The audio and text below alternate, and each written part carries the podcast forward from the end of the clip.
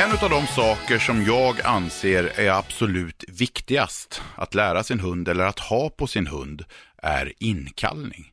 Och det är vad podden ska handla om idag. Du lyssnar på hundcoachen Fredrik Sten och på min podd. Där vi ska grotta ner oss då i ämnet inkallning, för det tycker jag är väldigt viktigt. Och som sidekick, min favorit sidekick i studion, Leif Hedberg, välkommen hit igen. Tack så mycket. Är du sugen på att snacka om inkallningar? Jag tycker det är ett spännande ämne. Är du duktig på inkallning? Jag använder det inte så ofta, så det vet jag inte. På vilket sätt använder du inte så ofta? Nej, inkallning för mig är att man ropar på hunden och så kommer hunden. Mm. Jag ropar ju i princip aldrig på mig. Nej, fast han kommer ju ändå. Ja. Så det är väl någon typ av inkallning? Ja, ändå. Precis. Mm. Du definierar ju inkallning, men det kanske vi ska lämna åt ett annat program. Nej, eller också är det det vi ska gå igenom. Ja. Eh, Inkallning då, när vet man att man har en bra inkallning på sin hund? Då brukar jag säga, det vet du, när hunden kommer oavsett retning. Är det en bra sammanfattning? Tycker jag är mycket bra sammanfattning. Och då kan man ju tänka sig, om hunden är ute och kissar på tomten en sen kväll och jag ropar på hunden och jag står med en köttbulle i handen. Kom Pluto, nu ska vi gå in och sova. Så kommer ju hunden. Det är ju inte så en stor värdemätare. Men om min hund springer efter ett rådjur och jag säger, Pluto kom här nu, och hunden tvärstannar och kommer tillbaka. Det är en ganska bra värdemätare. Mycket bra. Eh, kanske kan man säga när min hund leker med sin hunds bästa lekkamrater. Mitt i leken kan jag bara ropa på min hund, Pluto kom, så avbryts leken och hon kommer in till mig. Definitivt. Om mm. inte jaktlusten är så stor hos den förra hunden mm. så är det ju nästan ett prov utan värde. Mm. Och i lekintresset väldigt högt. Då motsvarar ju det en jaktintresserad mm. hund som sticker efter ett rådjur. Mm. Va? Så att, ja, det tycker jag. Kan man få en sån bra inkallning på sin hund? Absolut. Mm. Ganska problemfritt alltså. Mm. Eh, vad bygger en bra inkallning på då tycker du? Relation. Mm. Men det var, var för det. enkelt va? Ja, det var för enkelt. Ja, precis. Mm. Där, Utveckla. Där man kan ha en bra inkallning utan en bra relation. Men har en bra relation, då är det väldigt lätt att få till en bra inkallning. Mm. Det andra, det första exemplet där, då får man nog jobba lite mer. För då blir det väldigt mycket lydnad av det. Det bästa är ju egentligen om, om inkallningen bygger på relationen och lydnaden. Alltså ett bra ledarskap. Därför att ledarskapet behöver ju inte inrymma någon form av lydnad. Nu pratar vi om momentinlärning mm. och så. Utan ledarskapet för mig, mm. det är ju ett sätt att kommunicera med hunden väldigt, väldigt omärkligt. Väldigt, väldigt tyst eller väldigt, väldigt försiktigt mm. eller sådär va. Egentligen signaler som ingen annan än hunden uppfattar. Ja, just det. Det är ett bra ledarskap. Det vill säga du går från appellplanen upp till bilen och säger inte ett ljud till hunden och alla andra håller på med sina hundar hit och dit. Hunden engagerar sig helt enkelt. Likadant är det ju med inkallningen faktiskt. Jag har haft stora problem med den hunden jag har idag därför att han är så oerhört jaktintresserad. Han mm. har ju en väldigt, väldigt hög jaktdrift. Mm. Så att jag har ju verkligen fått jobbat med det här. Och idag är jag väldigt, väldigt nöjd med resultatet. Därför att idag finns det en helt annan kommunikation. Han är två år gammal. Och man kan säga att det tog två år ungefär att nå hit. Alltså. Mm. Så att jag har ganska stor egen erfarenhet av det här. Plus att jag har haft ett antal andra hundar. Men det här är den hunden med en väldigt gedigen jaktlust. Då en, en chefer va. Så mm. att eh, jag har gått på en hel del miner definitivt. Jag brukar säga så här att en inkallning. Det ska alltid vara, det ska alltid finnas ett krav. Det vill säga, när jag ropar på min hund ja. så ska hunden veta att det inte är valfritt att komma till mig. Mm. När jag ropar ska hunden alltid komma. Men samtidigt så måste hunden veta att när jag kommer, när husse ropar, så får jag alltid en belöning. Helt med dig. Eh, ja, vad bra. Mm. ja, men det, det, och här tycker jag många som tränar inkallning blandar ihop lite grann. Många gånger så försöker man enkom på krav. Ja. Vilket ofta skiter sig helt enkelt. Mm. Eller så ligger man kvar bara i belöning. Ja. Det vill säga så här, ja, men ser du inte vilken stor röd boll du får mm, om du mm. kommer? Kom nu. Mm. Och här någonstans t- tror jag problematiken ligger eh, med de som har problem med inkallning. Det är det att man måste blanda en kravställning ihop med belöning.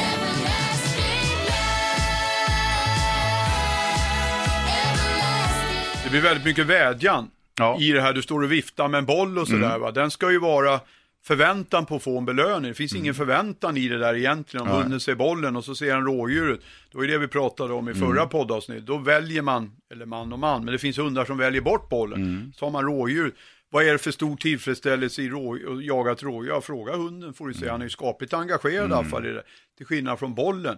Och bollen kanske man egentligen bara presenterat med och slängt den till honom. Det är kanske mm. inte riktigt där man ska landa. Va? Utan man kanske ska vara mer engagerad i bollen. Bollen ska utföra olika saker och sådär. Mm. Det blir ju lite grann, ja just då så ska du ha en boll ungefär och så slänger man den. Det här håller till godo. Lite grann som du sa i förra avsnitt. Det gäller ju att belöna rätt beteende. Mm. Och framförallt ska ju en belöning vara en belöning. Det måste väl ändå vara det viktigaste. Sen tycker jag ofta man hamnar i, det finns säkert flera, men två saker, fällor då, eller vad man nu ska säga, där hundägare ofta hamnar när de håller på med inkallning. Det ena är att man eh, använder inkallning eh, som ett, något tråkigt. Ja. Det vill säga så här att eh, nu ska vi sluta leka med dina kamrater för nu ska vi åka hem. Mm. Då ropar man på hunden. Eller när hunden är lös och man är ute och går i skog och mark och så ska man ropa på hunden. Enda gången man ropar på hunden när man ska sätta på hunden koppel. Eller när hunden är på tomten och enda gång man ropar på hunden mm. när hunden ska in. Mm. Då lär sig ju hunden ganska snart att det här med att när husse eller matte ropar, det är inte så där himla kul för då tar det roliga slut. Ja. Eh, och här, det är en, en fälla om jag nu får använda det uttrycket. En annan fälla, det är att man bara, bara försöker träna inkallning när man har hunden lös. Och det här har jag alltid fascinerats över. Jättebra. Mm. Eh, en hundägare jag hjälper eller någonting står med hunden i ett och ett halv, en och en halv meter lång koppel och så säger jag, men vi passar på att träna inkallning nu då. Då ska de alltid släppa ja. hunden. Ja. Det är precis som att man har någon, någon idé för sig att inkallning kan bara tränas på ett stort avstånd. Mm. Och det är precis tvärtom. tvärtom ja. Inkallningen tycker jag grundmässigt ska ju tränas in när hunden är nära och jag har kontroll på hunden. Det är klart. Eh, jag brukar göra så, om jag ska vara teoretisk här, det är att med den lilla valpen så brukar jag göra så, om valpen gillar godis exempelvis, då lägger jag lite godis i fickorna på mig själv och så är jag ut och går. Varje gång valpen tar kontakt med mig utan att jag har ropat, för det gör ju en valp, de springer en lov och sen kommer de in igen och hälsar, då brukar jag belöna och säga vad duktig du är att du kommer och, och gossa lite och ge dem en godisbit. Eh, Och det här gör jag under ganska lång tid. Och jag gör alltid det. Jag belönar alltid hunden när den tar spontan kontakt. Jättebra. När hunden så småningom har lärt sig det här. Jag riktigt ser på hunden hur den springer en lo för att komma tillbaka. Mm. Där någonstans börjar jag lägga in ett kommando också. Men det kommandot kommer ju när hunden redan har beslutat sig för att komma in till mig. Ja. Hunden är på väg in till mig. Då säger jag hundens namn också. Och så belönar jag som, som tidigare så att säga. Det är den ena typen av träning och den är ju ganska kravlös. Och den bygger på det också. Den får belöning när den själv vill komma. Mm. Men sen också ganska snart så börjar jag ju även på promenaden när hunden är i kopplet. Och då är jag ute och går med hunden och så stannar hunden och luktar på en fläck i diket exempelvis. Får han väl lukta där en stund, då har jag inga problem med. Men där passar jag ju på. Mm. Och så säger jag, nej kom nu. Mm. Eller säger hundens namn, Fido kom. Mm. Och då får jag ju ofta en vägran. Eller det vill säga en ignorans kan vi säga. Att hunden struntar i att jag ropar på den. Och det är ju där man har möjlighet tycker jag. Att gå fram och tala om för hunden att hör du, det är inte valfritt att komma när jag ropar. Håller du med om det? Absolut. Och då, då brukar ju följande inträffa. I alla fall det jag har haft möjlighet att observera. Då går man emot hunden då. Och då gör man ju det misstaget att man blir lite bestämd. Här mm. blir man lite irriterad. Mm. Och så går man på ett helt annat sätt än normalt. Mm. Det vill säga hunden uppfattar den här förändringen hos mm. mig som hundägare eller hundförare vid tillfälle. Då upphör hunden med det där mm. nosandet som det var i det här fallet. Så kommer hunden till mig. Mm. Då kommer han undan det här. Mm. Och då har man ju inte haft någon möjlighet till att åtgärda det här som är grundproblemet. Det vill säga hunden ignorerar mig. Mm. Och så upprepas det där gång på gång på gång. Och då får man ju aldrig in någon riktig kravbit i det här. Ja. Utan hunden lär sig. Ja, ja okej. Ja, nu ser det normalt ut. Då står jag kvar en stund till. Ja, just det. Jag står kvar tills husse eller matte börjar gå bestämt mot mig. Exakt. Mm. Och då är det ju helt borta. Va? Mm. Då, då är det ju väldigt långt ifrån inkallning. Mm. Därför att då är det ju en vädjan. Då går det ju till hunden och vädjar. Snälla, kom till mig. Mm. Och så kommer hunden. Ja, det var bra att du kom till mig. Nu kan vi fortsätta gå. Men någon inkallning har ju inte skett. Och troligen inte kommer att ske heller. Nej. Därför att hunden vänjer sig. Ja, ja, okej. Och så kanske man ropar tre gånger. Mm. Fyra gånger, fem gånger. Mm. Sen är det viktigt också under en, en period när, när, när hunden är ung eller en valp, när man inte har en bra inkallning, så är det väldigt viktigt att välja sina tillfällen. Precis. När man ropar på hunden. Eh, vi, om vi tar ett exempel till, du och jag är ute och går i skogen med våra valpar och så springer de och leker.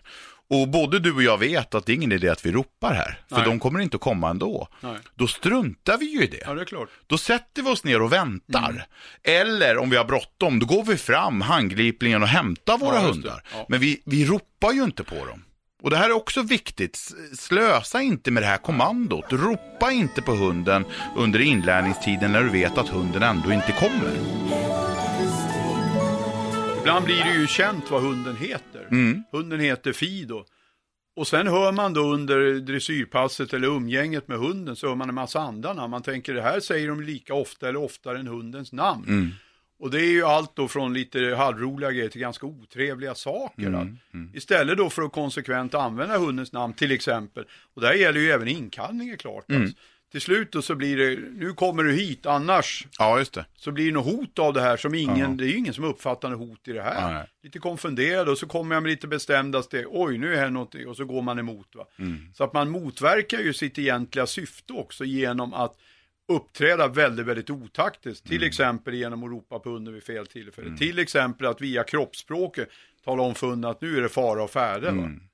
Mm. Känslor är värdelös i det här sammanhanget. Ja, det är det. Och sen är det viktigt att kunna vara, eller att vara väldigt svart och vit här. Det är när, när man då har eh, sagt åt hunden att du ska inte nonchalera mig när jag ropar på dig, om man nu får det tillfället. Så är det väldigt viktigt tycker jag också att omedelbart när hunden kommer växla om. Det, det jag pratade ja. inledningsvis med att eh, det är inte, det är inte frivilligt att komma, men när du kommer så lönar det sig. Och här tror jag många hundägare har svårt att göra omkopplingen också. De kan, ibland, det har jag sett nämligen många gånger, de ropar på sin hund och så blir de förbannade på hunden för att den inte kommer. Och så går de emot hunden och så kommer hunden. Och då är de fortfarande sura ja. på hunden. Mm. Alltså som någon typ av mänskligt straff då, mm. jag är sur på dig, du lyssnar inte på mig och så vidare. Och det funkar inte på en hund. Utan hunden ska alltid få en belöning när den kommer in, oavsett vad den har gjort innan. Men ofta har du inte hört att han bara jävlas, han vet att han ska komma. Ja, just det. Det är en klassiker också. Det har du väl hört? Ja. Sen när det gäller inkallning och belöning då, så är det viktigt, tycker jag, att belöningen alltid är en överraskning.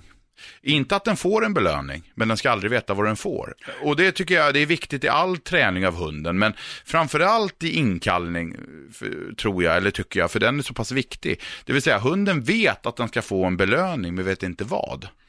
Eh, och det här brukar jag dra en jämförelse med julklappar på julafton. Både du och jag vet att du och jag ger ju varann en julklapp på julafton. Ja. Eh, men fick vi alltid samma sak mm. så vore det inte så spännande. Nej. Nej, utan belöningar är som julklappar. Man vet att man får dem, men de måste varieras. Det är viktigt. Ja. Och där är ju då... och det är, ja... Jag håller med dig till helt hundra procent. Du får sig emot. Ja, men det jag vill skjuta fram här som jag tycker är viktigt och som väldigt, väldigt många glömmer bort, det är att belöningen väldigt ofta, för att inte säga alltid, är någonting annat än jag själv. Jag är tydligen aldrig någon belöning. Nej. Att klappa min hund, att prata med min hund på olika sätt. Därför att, och framförallt när det gäller inkallning vill jag påstå, där kommer ju mina skådespelartalanger in till väldigt stor nytta om mm. jag besitter någon som. Människor är väldigt, som hundägare, väldigt beep. Det är ungefär likadant hela tiden. Mm. Att verkligen kunna bjuda på sig själv i ett inkallningsskeende. Och verkligen tala om för hunden att det här är jätteroligt, det här är jättebra. Så mm. har man någon stund. Men man förminskar sig själv. Ja, alltså ja. En, en klapp från mig eller en strykning, en fin strykning. Eller bara ett duktig hund. En, en ögonkon, en blick. Mm. Jag ger min hund en, och där kommer ju relationen in. Mm. Ju bättre relation jag har med min hund, ju mindre åthäve behövs ju. Va? Man kanske mm. inte, och sen kan man ju, som du säger, helt plötsligt får hunden en boll. Mm. Som man kanske aldrig har varit med om. Här dyker upp en boll. Ja, då lär jag inte vara så jätteintresserad av den. Men det är väl sällan något problem att väcka ett intresse för det om hunden vill lite grann och sådär. Men sig själv använder man ju nästan aldrig. Det blir jag väldigt fascinerad för. Ja, du har man... ju alltid dig själv med det. Ja. Du slipper ha fickorna fulla i godis, jackorna fulla i bollar mm. och grejer. Utan du kan ju bara gå ut med hunden när som. En fin strykning, en klapp, en lek. Mm. Någon form av, av rollspel så att säga. Mm. Hunden får, får göra någonting, han får leta rätt på dig och det blir, ja, Nu ska vi inte utveckla det, men alltså det går att göra så väldigt mycket och man gör ingenting, vill jag påstå. Mm. Nej, jag håller med. Relationen är ju, vi ska ju prata om inkallning här, men, men, och där har ju relationen en stor inverkan, påverkan. Men relation är ju egentligen en lösning på alla problem. Alla problem. Mm, det är ju verkligen ja. så, man hamnar där hela tiden. Ja. Och, och här kan man ju bli lite, jag menar, om jag ropar på min hund och min hund kommer in till mig och hunden har varit duktig. Och jag inte kan belöna hunden för jag har ingen godis eller ingen boll med mig. Då har man ju ingen bra relation. Så Nej. enkelt är det ju. Nej. Eh, vill jag nog påstå. Sen har man ju en, en och det sa du ju, man, man underskattar sig ju själv här på något sätt. Och här brukar jag dra en löjlig jämförelse eh, med eh, människor emellan. Min partner. Om eh, min partner varit ute och rest och kommer hem efter en vecka så är det ju inte så att jag känner att jag måste ge min partner pengar eller blommor för att det ska vara mysigt att komma hem, utan det är ju relationen helt enkelt. Ja. Det är, det är samma sak med en hund, men med, med, men med hundar är det så naturligt på något sätt. Det har ju ja. hänt många gånger. Jag kommer ihåg en polisiär utbildning jag var lärare på när jag tvingade alla hundförare att ta bort leksakerna, lägga dem utanför dressyrhallen. Och så gick vi in och så sa jag åt alla att lek med era hundar, belöna era hundar, ha kul med era hundar. Och det, det, det är ju inte bara polis givetvis, men det blir ju problematiskt. Mm. Och, det, där är ju, och just kanske när det gäller inkallning så är ju just det ännu viktigare faktiskt. Det är, jag ropar på dig och du ska alltid tycka det är kul att komma till mig. Eh, sen när det gäller belöningar, om man nu använder sig av bollar och leksaker så är det ju många som... eller bollar och godis, så det är många som använder sig av dem fel, vill jag påstå. Eh, om jag ska ropa in min hund, min hund står tre meter framför mig och så ropar jag på hunden, Fido kom. Innan jag ropar på hunden så tar jag fram en boll och mm. håller upp i luften. Och så ropar jag på hunden, hunden vänder sig om och ser den här röda bollen och kommer till mig för att den vill ha bollen. Då har man ju dresserat fel egentligen. Absolut. Eh, och det är viktigt att tänka på också, det gäller också all belöning, utan hunden ska komma för att jag säger det, och när hunden gör det så tar jag fram bollen. Mm. Eh, och det här är ju en vanlig, ett vanligt misstag man gör också, där hunden återigen eh, kanske uppmärksammar det man säger men värderar. Ja. Är det någon mening att jag kommer till husse eller matte, eller hur ser det ut? Det är ju det hunden gör. Ja, det är det. Det är det. Och det här med inkallning tror jag, tycker jag är viktigt. Det är en av mina käpphästar när det gäller mina egna hundar faktiskt. Jag skulle nog vilja påstå att jag hatar att ha hundar som inte kommer på inkallning. Mm. För det begränsar hundens oh ja. liv eller livskvalitet så enormt. Att, att hunden kommer till mig när jag ropar, det är liksom A och O för allting, vill jag påstå. Ja, och det är helt med det. Det är ju... Och sen har jag, menar som det ser ut här, man kan ju inte ha hundar driva omkring i skog och mark. Nej, alltså. nej. Och många andra frågor jag får är ju ibland, min hund är intresserad av katter. Han vill gärna jaga katter. Eh, bara som ett exempel då. Hur ska jag få, hur ska jag få hunden att sluta med det? Och där är ju lösningen inkallning. Ja. Jag kan ju inte lära min hund att inte vara intresserad av Nej. att jaga katter. Det vill jag påstå är omöjligt. Mm. Men däremot så kan jag hela tiden förbättra min inkallning. Så att om min hund blir intresserad av en katt så kan jag ropa på hunden så kommer den. Det är väl så också att det, det är ju en absolut nödvändighet då mm. att kunna kalla in hunden. Mm. Va? Därför att katter finns ju överallt och... Det är väl inte så att han kanske bara är intresserad av katter heller. Utan han är väl vara intresserad av rävar och rådjur och, och det och det också. Va? Mm. Så att det blir ju ändå väldigt, väldigt viktigt. Men det är klart, har man en hund som har en väldigt, väldigt liten motor eller mm. alltså, ja, väldigt liten arbetskapacitet. Mm. Då tror jag också det är lätt att, att nonchalera problemet lite grann. Man säger, ja men han är inte intresserad av det, han är inte Nej. intresserad av det. Men det är ju så att förmodligen lär hunden leva ungefär i tio år. Mm. Och efter tid som säger att han är exakt likadan, helt plötsligt åtta år gammal, så är det någonting på andra sidan gatan som mm. gör att han blir jätteintresserad, störtar över. Det här kan ju vara löptick eller mm. vad som helst. Ja, hur ska man kontrollera han då? Jag håller helt med. Har du några bra, bra inkallningsövningar som är liksom så här konkreta? Ja. Mm. Ja, ja, faktiskt. Shoot. För det första, den här som jag vill påstå alla använder sig av mot en valp, och det är ju det här med att man springer och gömmer sig och sådär. Men det blir ju snabbt också bara en repris. Det funkar ju kanske inte på en, en äldre hund då, va? Men där lägger man ändå en grund till någonting. Och i det sammanhanget då vill jag att slå ett slag för passiviteten, att man sätter sig ner. Vad har det med inkallning? Jag tänkte jag komma till faktiskt. Mm. Men att man bara lär sig att sätta sig ner. att hunden får vara med mig helt kravlöst. Hunden lägger sig ner så småningom, förhoppningsvis. De flesta gör ju det. Mm. Och då får han ligga där en stund. Sen reser jag mig upp och går vidare. Mm. Det här gör ju att jag skapar en väldigt naturlig relation. Hunden har väldigt naturligt att vara där jag är. Det finns inget intresse av att driva iväg en hit och en dit. Även om jag är väldigt, väldigt tråkig, sitter rätt upp och ner. Eh, den här enkla valpövningen pratade jag om. Och sen också det här med att, som du nämnde tidigare, när hunden spontant tar kontakt med mig. Mm. Han vänder sig om och tittar på mig. Eller han behöver inte vända sig om, men han vrider på mig. Mm. Eller förlåt, han vrider på huvudet och tittar på mig. Mm. Där har jag ett utmärkt tillfälle. Då är ju hunden intresserad av vad jag gör. Och förmodligen också vad jag säger. Mm. Där passar jag på att kalla in. En annan bra övning som också styr eller påverkar relationen lite grann. Det är att jag riktningsförändrar hela tiden. Istället mm. för att springa och gömma mig så går vi på en grusväg. Och helt plötsligt viker jag av. Ja, just det. nittio grader, rätt ut i terrängen bara, säger ingenting till hunden, då får han springa efter. Och där då kommer ju troligen hunden ända fram till mig. Mm. Jättebra tillfälle att belöna mm. med det du anser du behöver belöna med. Allt mm. från en klapp då till en, ja, en tennisboll eller godis eller vad är för någonting. Men med dina övningar här som jag tycker är förbaskat bra, så kan man ju, så vill jag ju påstå att du jobbar ju mycket med det jag inledde med. Alltså belöna spontan kontakt. Ja. Det är ju det nästan dina övningar bygger på också. Det är därför att ja. jag har insett mm. att det är där jag får det bästa resultatet. Därför att där är hunden väldigt, väldigt motiverad att mm. komma. Jag blir en naturlig centralfigur i hans liv i det här mm. speciella tillfället. Och har jag sen en väldigt, väldigt tur, så finns det på vägen in någonting som kan locka honom. Mm. Då kan jag lägga in ett kommando. Mm. Och det behöver inte vara ett kommando som man kan. Det kan vara ett ljud bara som lockar honom och så ja, springer han några meter och sådär. Då är det väldigt lätt att dra hunden med sig. Men när hunden väl fokuserar, fixerar på den här och börjar springa efter, då är det svårare. Men mina övningar bygger väldigt mycket på spontanitet, så är det. Gillar jag. Faktiskt. Bra. Ja, jag gillar det, för det är där, det är där vi är där igen, det är där man bygger relationer, ja. det är där man bygger det här naturliga att ja. vara tillsammans. Ja.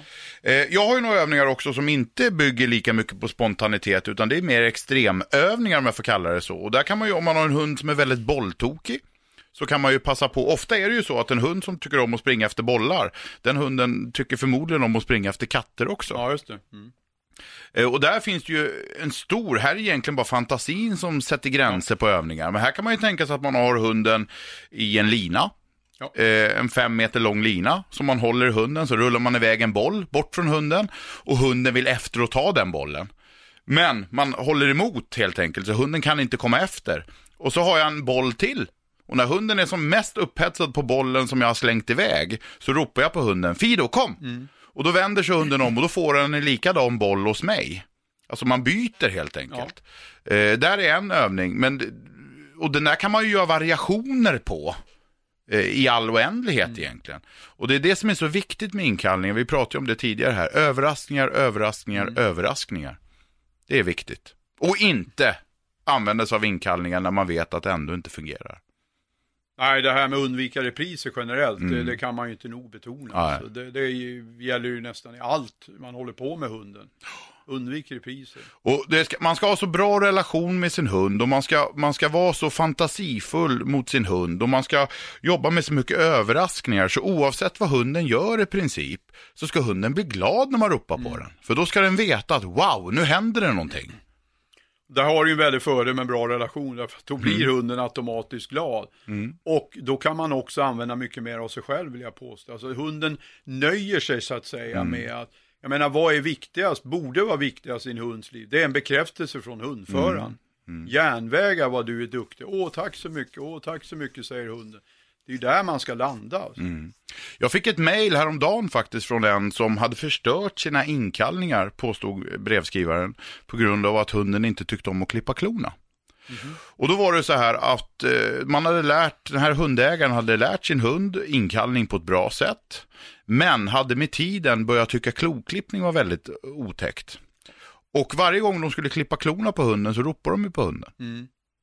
Och, och så vart det här negativt då. Mm. Och jag ringde upp hundägaren och pratade lite med, med honom. Och eh, då sa jag det att varför måste du ropa på hunden för? När du ska klippa klorna på hunden mm. om hunden tycker det är otäckt. Och då, anledningen till att jag berättar det här, det är att det är nämligen lite typiskt och lite klassiskt. Ja, och då, ja men hur ska jag annars kunna få honom till mig? när jag ska klippa klorna. Det är klart jag måste ropa på hunden. Och det här upplever jag nämligen också när, vi, när man pratar om promenader. Hundar som ut och går i skogen och så börjar de komma tillbaka till bostaden eller ut mot vägen och de måste koppla hunden. Mm. Då måste jag ju ropa på hunden. Mm. Och då förklarar jag för honom att det behöver du inte alls. Utan är det så att du ska klippa klorna på hunden under kvällen, sätt på hunden ett koppel och ett halsband någon timme innan. Och när det är dags för kloklippning, när hunden passerar dig eller vad det nu kan vara, så bara tar du tag i kopplet. Så fångar du hunden utan att ropa på den. Och det här gäller även på promenader, vill jag påstå. Ja, jag är ute och går med min valp, lilla Solo här nu, som älskar att springa i skogen. Han är ju bara fem månader, han springer och busar i skogen. Om jag bara skulle ropa på honom när promenaden är slut, så skulle ju snart inkallningen bli väldigt tråkig. Ja, det är klart. Och där gör jag ju så att när jag börjar närma mig bilen, jag kanske har tio minuter kvar av promenaden, då sätter jag på honom kopplet och släpper iväg honom igen. Mm, mm. Då är han där med, då är det redan förberett. Och eh, vid nästa tillfälle han kommer in till mig spontant, så får han en godisbit och då greppar jag bara kopplet. Så man inte gör det här specifikt, tycker jag är viktigt. Ja, tack. Taktiskt uppträdande är ju alltid viktigt. Det ja. gäller ju att tänka sig för. Varför har jag landat i det här problemet? Mm. Exempelvis du berättar om klokklippningen mm. och Och det klassiska när man vänder då, man går stigen fram och så vänder man och så börjar man närma sig bilen, då, då händer någonting. Mm. Det är väl det ofta folk säger, att där blir det ett problem, eller vid liknande situationer, mm. där blir det ett problem.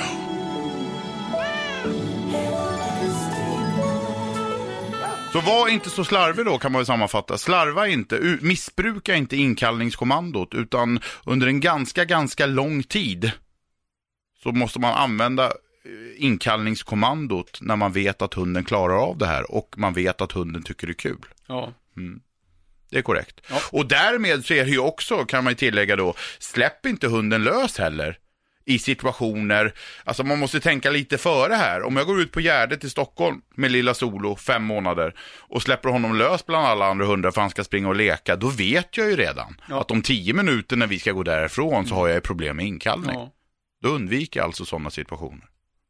Det finns också i sammanhanget då kanske ett överdrivet behov från hundförarens sida alltid, eller alltid, men väldigt ofta hunden lös i tid och otid. Mm. Det är väl någonting ändå hunden ska förtjäna. Mm. Men behärskar inte hunden, varför ska han vara lös då? Mm. Om man inte så. har inhägnat så förstås, men alltså det, det är väl inte så många som har möjligheter till det på det viset. Nej. Och sen kan man med fördel, tycker jag, också ha en lång lina på hunden. Absolut. En, en tvättlina brukar vara bra. Mm. Den följer med lätt. Och så ingen ögla i slutet, utan bara en rak lina på tio mm. meter som hunden då kan få ha på sig men ändå vara lös. Mm. Och så leker den med sina kompisar på det här fältet eller vad det nu är. Och sen då när det är dags att gå hem, istället för att ropa på hunden så fångar man upp den här linan mm. och så bara jobbar man sig in till hunden utan några inkallningskommandon eller någonting. Och så går man därifrån. På så sätt undviker man ju att kalla på hunden och att det blir negativt. Taktiskt upptränande är också väldigt bra. Ja, det har du sagt nu två gånger. Ja. ja, är det något mer du vill tillägga angående inkallning? Eh, Eller har vi sagt allt? Ja, det har vi väl säkert. Men jag, man kan väl ändå betona vissa saker. Och det är det att man ska ha eh, respekt för att hunden kommer att välja någonting annat. Om, alltså hunden gör ju det den får fördel i. Mm. Varför får man en fördel att jaga ett rådjur för? Ja, det är ju därför att det lockar hundens... Alltså hunden har den mentaliteten helt enkelt, mm. så att jag vill gärna springa efter det. Då är det väldigt svårt, som du säger, att stå med röda bollen. Och där tycker jag man ska ha väldigt stor respekt för att mm. hunden har ett väldigt stort jaktintresse. Jag menar, hur många älghundar kan du bara gå och driva med i skogen? Det är inte så många. Va? Och förut så var det ju fågelhundar, nu ser vi dem lite annorlunda och det finns olika skolor och så. Men alltså, har man en väldigt utpräglad jakthund, och, och en tysk jaktterrier till exempel, mm. där är det inte helt lätt att gå med den lösen. Och det ska man ju ha respekt för. Men de hundägarna är ju fullt medvetna om det här. Mm, ofta i alla fall. Ja. Mm. Stor respekt för det här, ja. Och så tar det tid. När, när är inkallningen klar? Aldrig. Nej, faktiskt inte. Nej. Det är ett ständigt pågående arbete. Mm. Och jag menar, ha en sex månader så han kommer när jag ropar. Jo, jo, jo, jo. jo, jo. Mm. Det skulle jag vilja se. Nej, det är ju så här att jag är ju inne i den perioden med Solo nu. Ja. Han är fem månader. Och han kommer ju till mig nu. Så fort jag ropar, han kommer som skjuten i en kanon. Ja. eller ur en kanon. Eh, och Fanna har just nu kommit på att varje gång jag kommer till husse så händer någonting skoj. Mm. Eh, men jag vet ju att ganska snart kommer jag få ett bakslag. Mm. När han blir lite mer kavat och precis. Tycker resten av världen är ganska intressant, så kommer han ju att värdera. Nu ropade husse, men det är nog fan roligare mm. att springa, efter, eller springa med den där hunden. Mm. Och så blir det ju, då får man ett litet bakslag. Och det är där, därför måste man hela tiden träna. Eh, och som sagt, träna inkallning inte bara när hunden är lös, utan träna med hunden när du har hunden under kontroll och har hunden i koppel. Det är väldigt, väldigt viktigt tycker jag. Jag tycker det är ett jättebra råd just det där. Koppel är någonstans en åttiotvå meter. Ja. Och där är det ju väldigt få som tränar inkallning. Ja, märkligt nog. Märkligt nog, ja, ja. Precis. Det är väl där man skulle börja kan man tycka då. Ja, jag tycker också det. Ja, tiden går fort när man har skoj, och det har vi alltid. Skoj ja. Alltså. Ja. Ja. Eh, du har lyssnat på hundcoachen Fredrik Sten och min podd, och som gäst då hade jag Leif Hedberg, eller har fortfarande faktiskt Leif Hedberg i studion. Stort tack för att du kom hit, Leif. Tack så mycket. Och jag ska säga också att den här podden gör jag tillsammans med mina kompisar på Agria Djurförsäkring.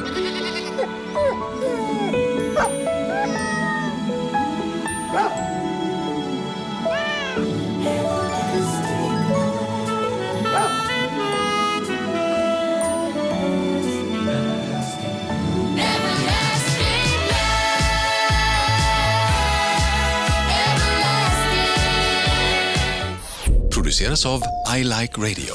I Like